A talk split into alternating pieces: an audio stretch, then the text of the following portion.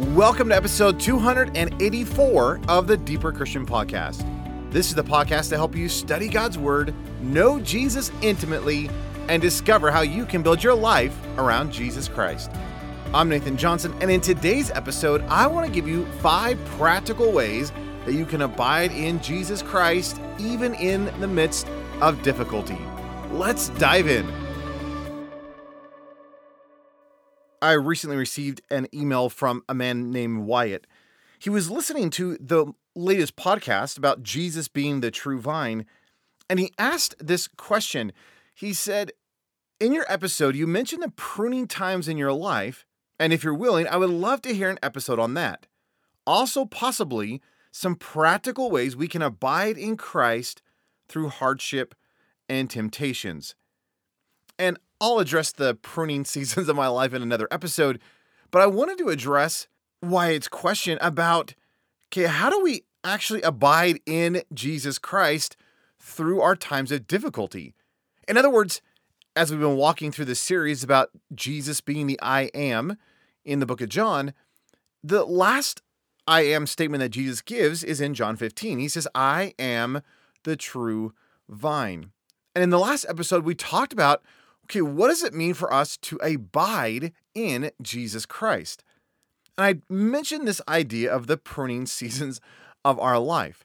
So, how do we do that practically? How do we actually abide, hold tight to, refuse to depart, and rest in Jesus Christ, regardless of what is going on around us? Well, in this episode, I want to talk through five ways we can do that. Scripture makes it very clear that we are to always abide in Jesus Christ, that He is our life. And this becomes all the more important in times of struggle and trials and difficulty and persecution and just the problems of life. So, here are five ways that we can practically abide in Jesus Christ no matter what is going on around us. Number one is this idea of keeping our gaze upon the Lord in Matthew chapter 14, Jesus is walking out on the water.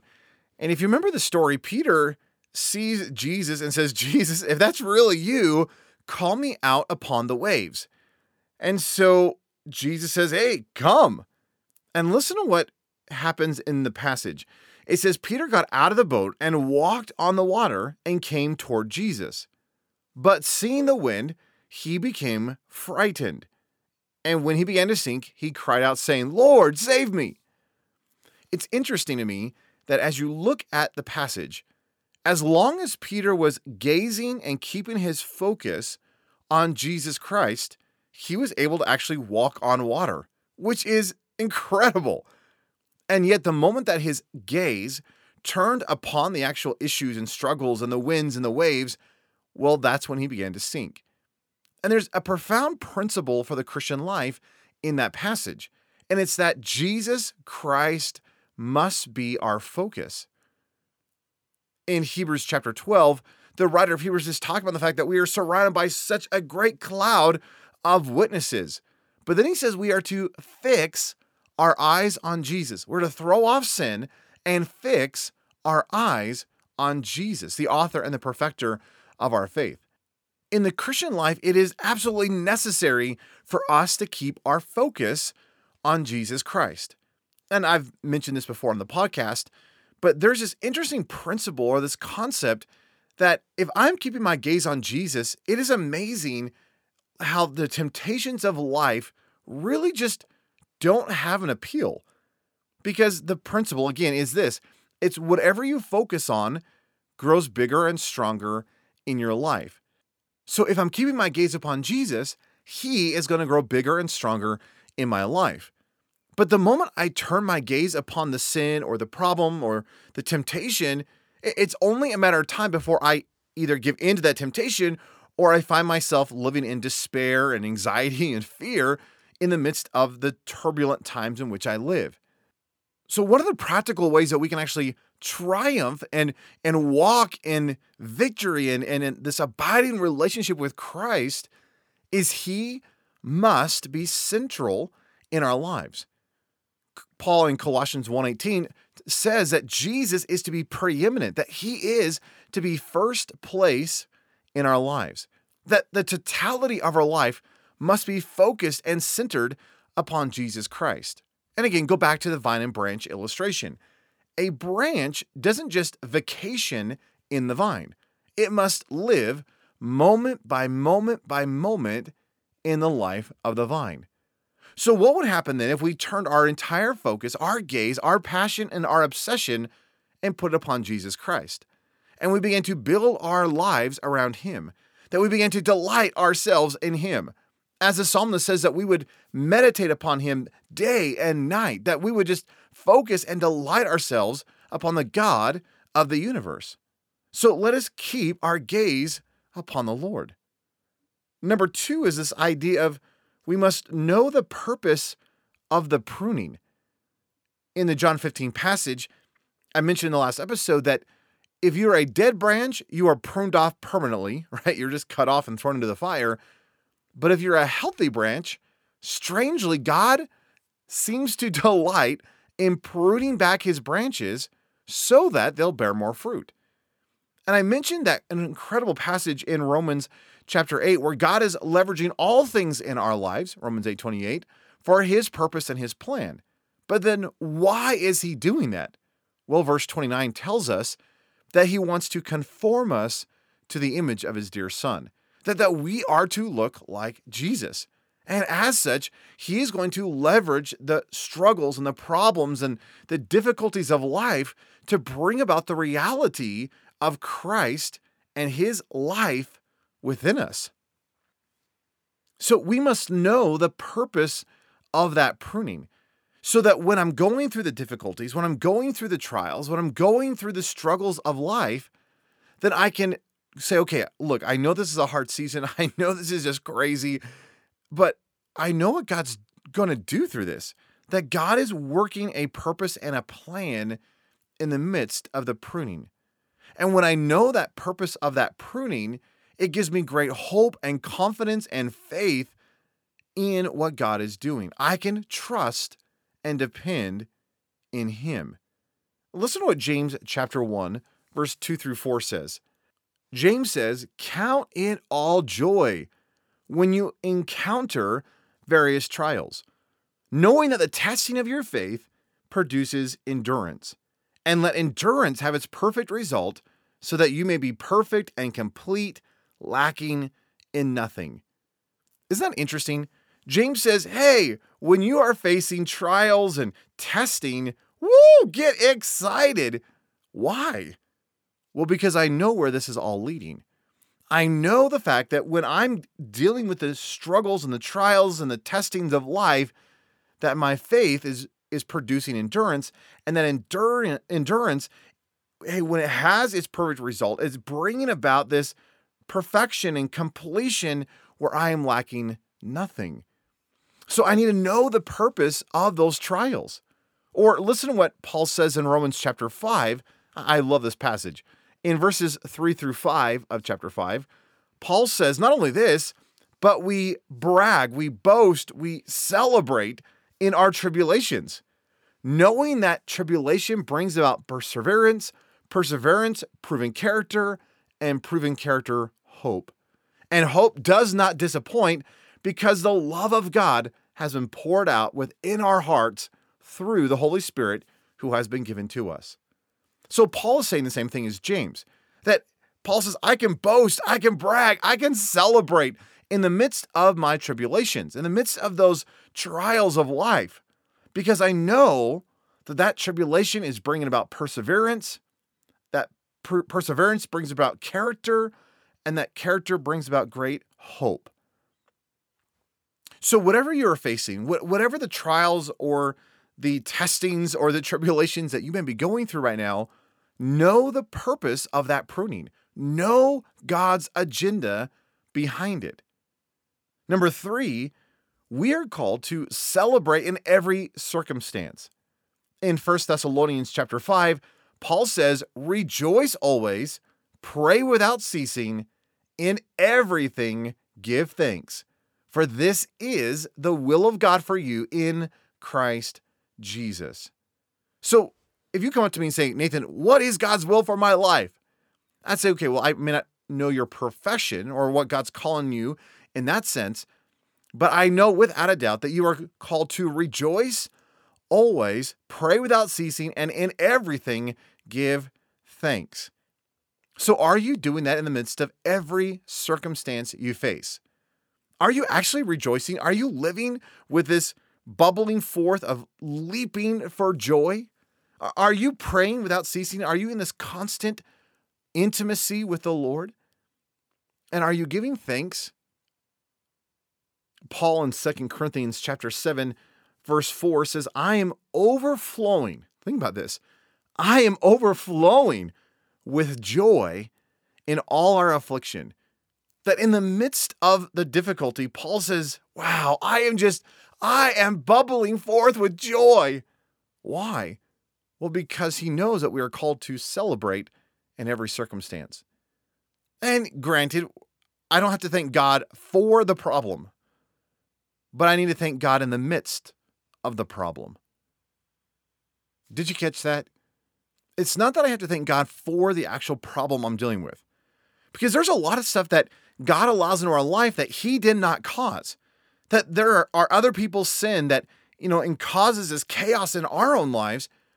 Well, I don't have to say, well, God, thank you so much for this sin that someone else produced in my, you know, or because their sin, it produced chaos in my life. But I do need to thank God in the midst of it for who He is and what He's doing. In other words, He is going to leverage everything in my life. And though He may not have caused everything, He has allowed it in my life. And I can thank Him that He is with me in the midst of anything that I face. So, will, am I willing to celebrate in every circumstance? Which really goes to this idea of number four, which is I need to recognize that no matter what I go through, God's grace is sufficient. Paul in 2 Corinthians chapter 12, verse 9 and 10 says he, he's recounting this encounter that he had with Jesus, and he said that Jesus said to me, My grace is sufficient for you, for power is perfected in weakness. So here's Paul's conclusion. Well, most gladly, therefore, I will rather boast about my weaknesses so that the power of Christ may dwell in me. Therefore, I delight in weaknesses, in insults, in distress, in persecutions, in difficulties on behalf of Christ. For when I am weak, then I am strong. God's grace is sufficient. That no matter what you are going through, what no matter what you're going through, his grace is available and it is sufficient.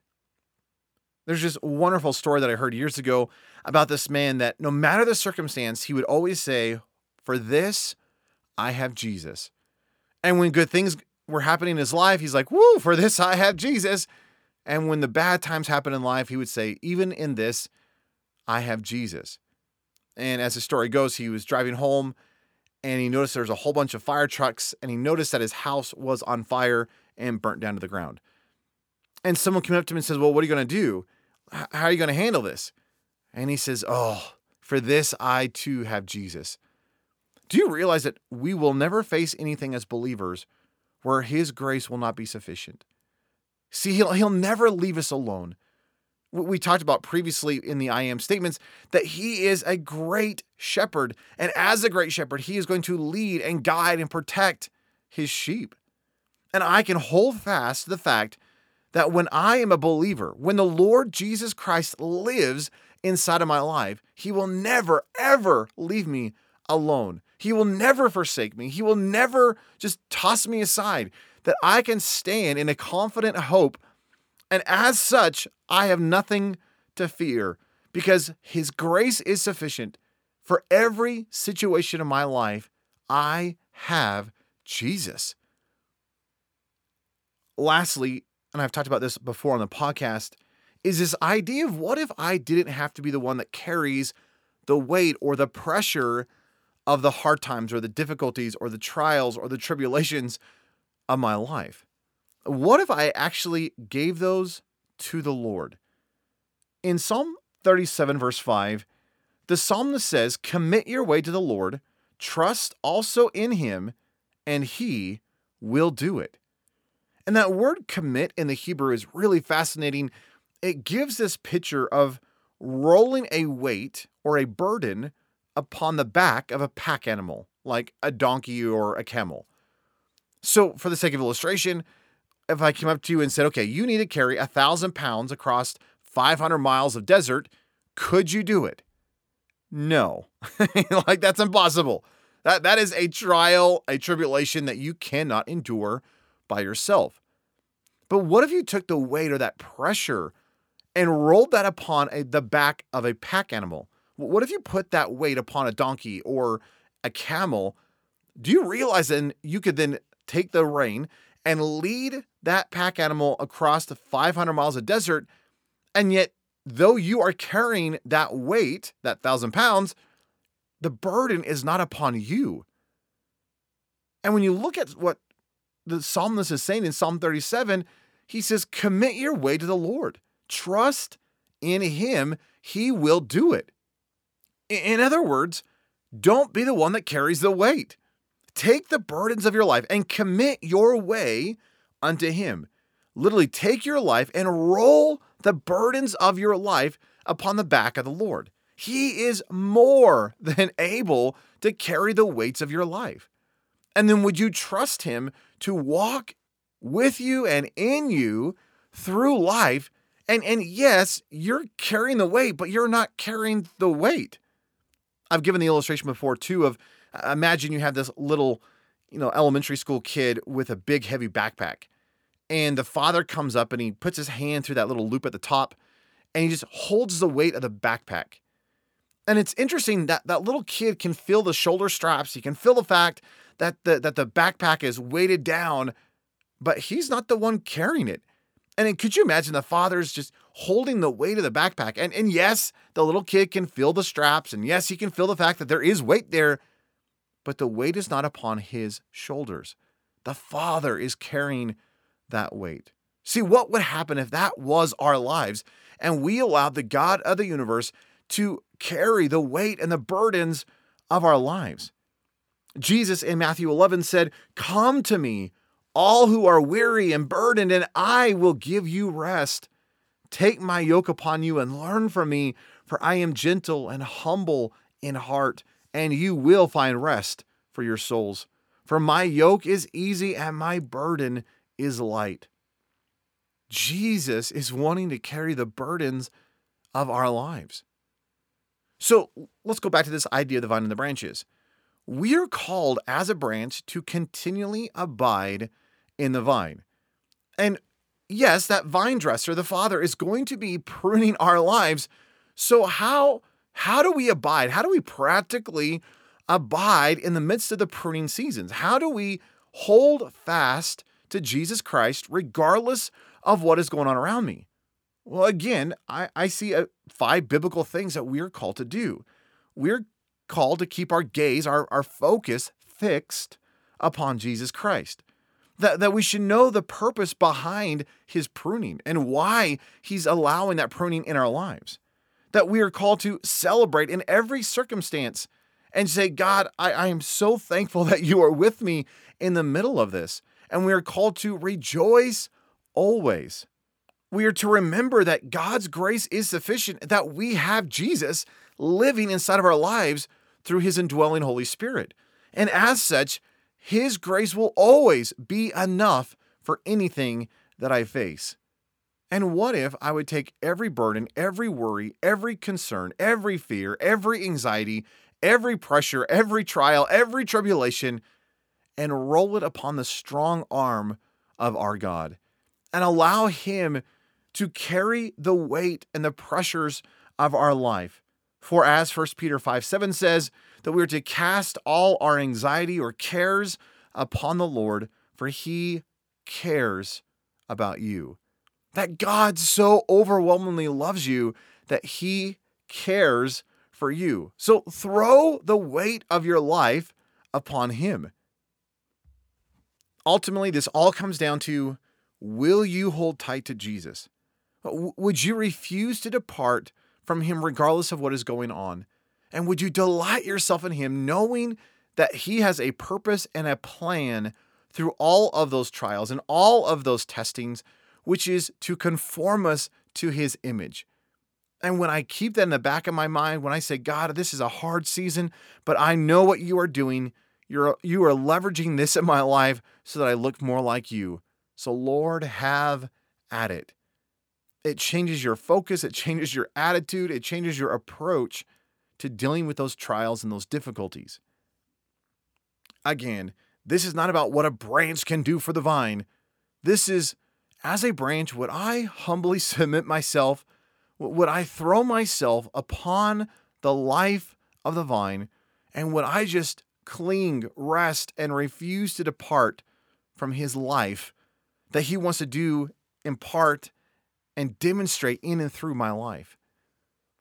So, this is not about your talent. This is not about your wisdom. This is not about your giftings. This is about, regardless of what you're going through, would you allow Jesus to be seen in and through your life? Which means we must keep our focus. We must cling to Him all the tighter. We must build our lives around Him, and He must be the very center, the focus, and the preeminent one in our lives. So let's go after Jesus afresh. Let us make him the center and the focus of everything that is happening in our lives. Well, hopefully that was a help and encouragement as we all just continue to press down the narrow way of the cross and continue to seek after the Lord. Well, thanks as always for listening to this episode of the Deeper Christian Podcast. For show notes of this episode, including a list of those five ways that we can practically abide in Jesus and all the verses that I mentioned, please visit deeperchristian.com forward slash 284 for episode 284. And until next time, know I'm cheering you on and praying for you as you build your life around Jesus Christ.